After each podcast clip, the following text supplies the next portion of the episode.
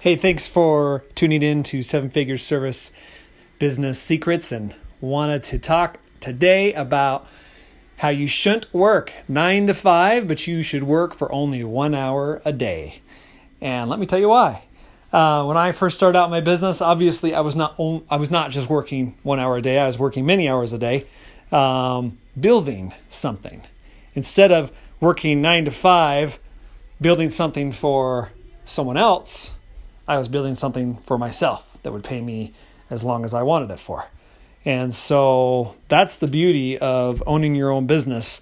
And that's what I found out uh, early on is that, uh, yeah, I could make a lot of money doing all the work myself, but I can make a whole lot more if I hired people or, or I partnered with people, and I'll talk about that in another podcast, um, to do the work for me and they get paid well. I get paid for doing absolutely nothing. I did the work on the front end, they do the work on the back end, and I get paid residuals forever. Or, well, at least as long as I want it, or at least until I decide to sell it and build something else. So that's really the, the thing that I want to drive home today is don't work nine to five. You know, don't don't plan on living your life that way. I mean, we give we give away we give away five days of our week so we can have two days. I mean, yeah, five days, five days out of the week to get two days. Basically, our weekends. That's what we get. So we trade, we trade our, we trade five to get two. Why not trade, uh, you know, one or like 0.5, like half of a one to get um, six or six and a half days? I mean, literally, that's what you're working. If you're working five hours a week, you're working just a little over a half day and and it's just because I average an hour a day. I mean, I I answer the calls, I stuck things in the schedule, I wrote checks, and that was it. Um, my employees, or what I'd really like to call them as partners, uh, did everything else.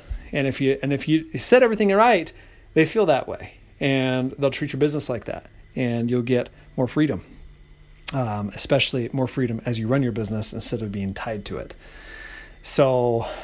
Um, that's really the the dream. We don't go into business so we can work ourselves like a dog and die early, and and our wife and kids wishing that we would have uh, spent more time with them and less time in front of our desks or less time out in the field. We build something so that we can have not only financial freedom but time freedom. What good is a business if you uh, don't have time freedom? I mean, some business owners will sit there and they'll work 80 hours a week and they think they're free or they're so proud that they have this business when in reality their business owns them. Why not just go get a job and have more time? At least you get two days a week. Um, but that's not the way I've built my companies. That's not the way I coach other people to build theirs.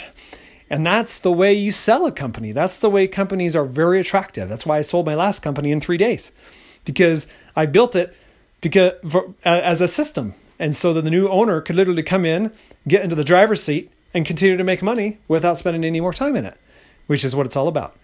So quit working nine to five, quit working 40 hours a week, and work five hours a week running a system that you built.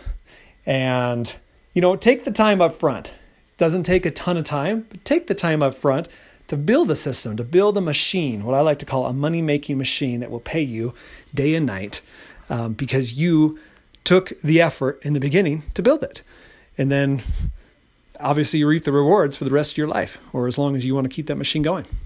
So, anyways, I'm going to go eat lunch, hang out with the family a little bit, and uh, just want to share that quick tidbit today. Um, see you guys tomorrow.